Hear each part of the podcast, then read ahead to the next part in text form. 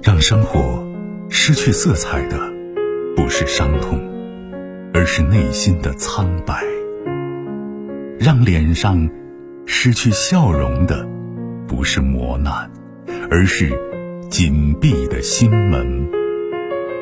没有谁的心灵永远一尘不染，没有谁的人生永远一帆风顺。沟通，消除隔膜。交流，敞开心扉；真诚，融化壁垒。金融之声，和您一起寻找幸福的方向。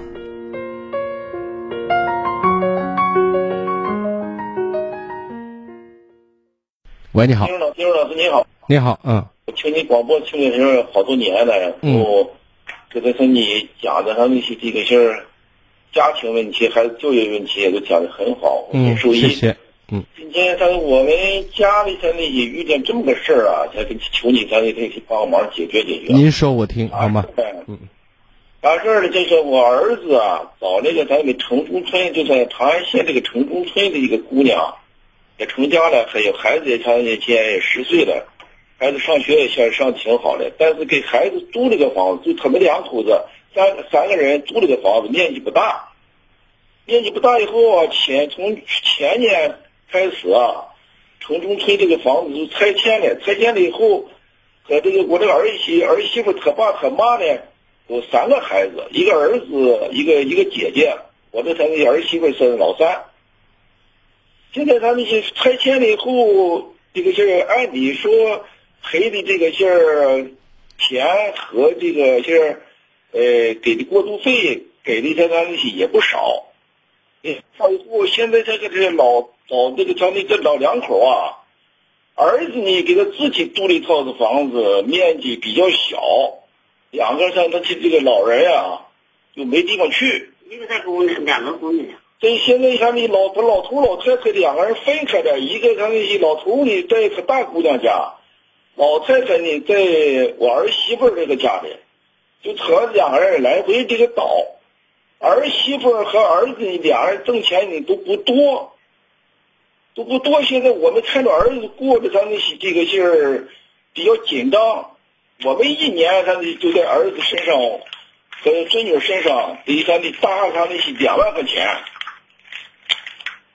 但是他那就是儿子，他把这个就他这个城中村拆迁这个些房款和过渡费的这个房房款啊，这个些他拿着呢，给他爸给他妈不租房子。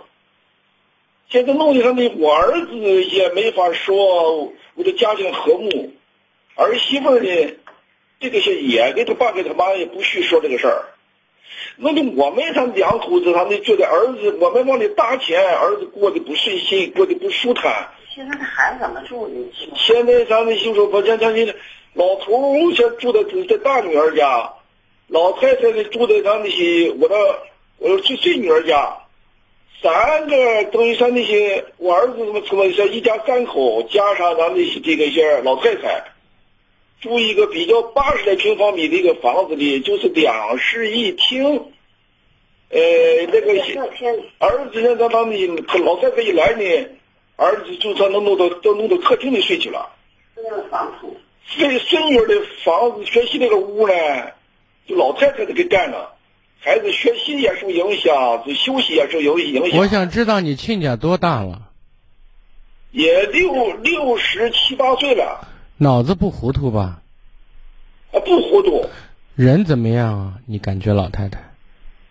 人还挺好，挺活，挺活泛的，还挺热情的。就换个角度讲，就是您刚才所讲的这些，我能够理。就是事实上，你们对这件事情是觉得不不平顺，知道吗？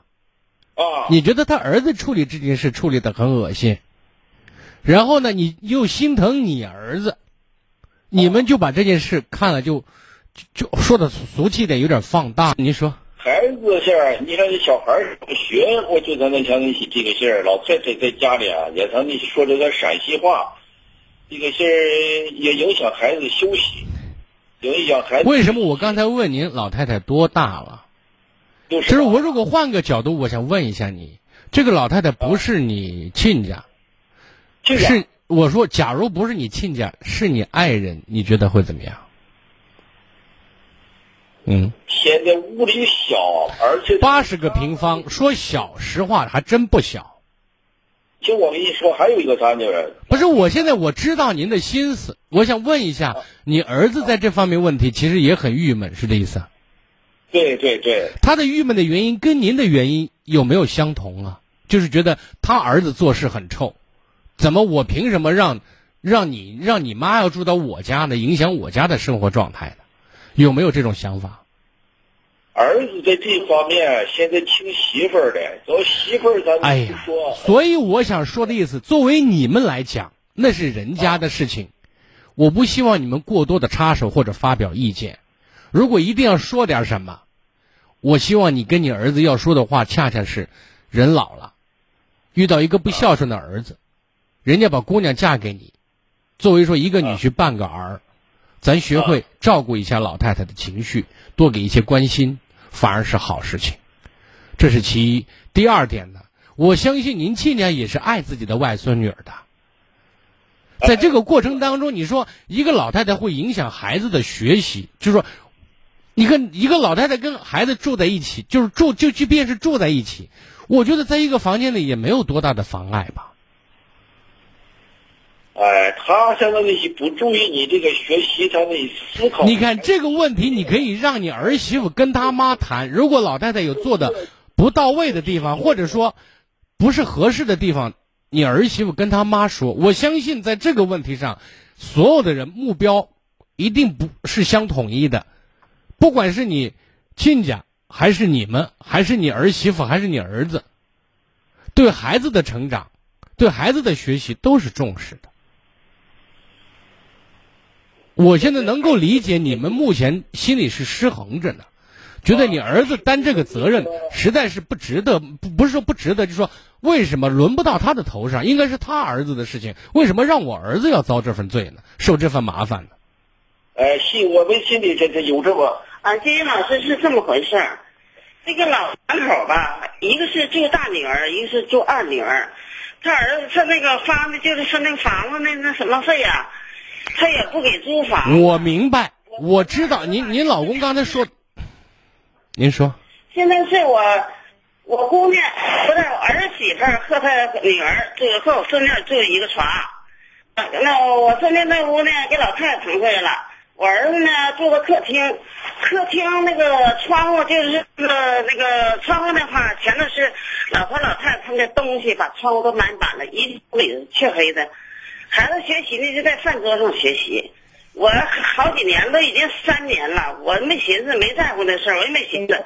最近我寻思，我儿子挺委屈的，到夏天了，光个大膀，你让丈母娘搁那坐，有点不雅。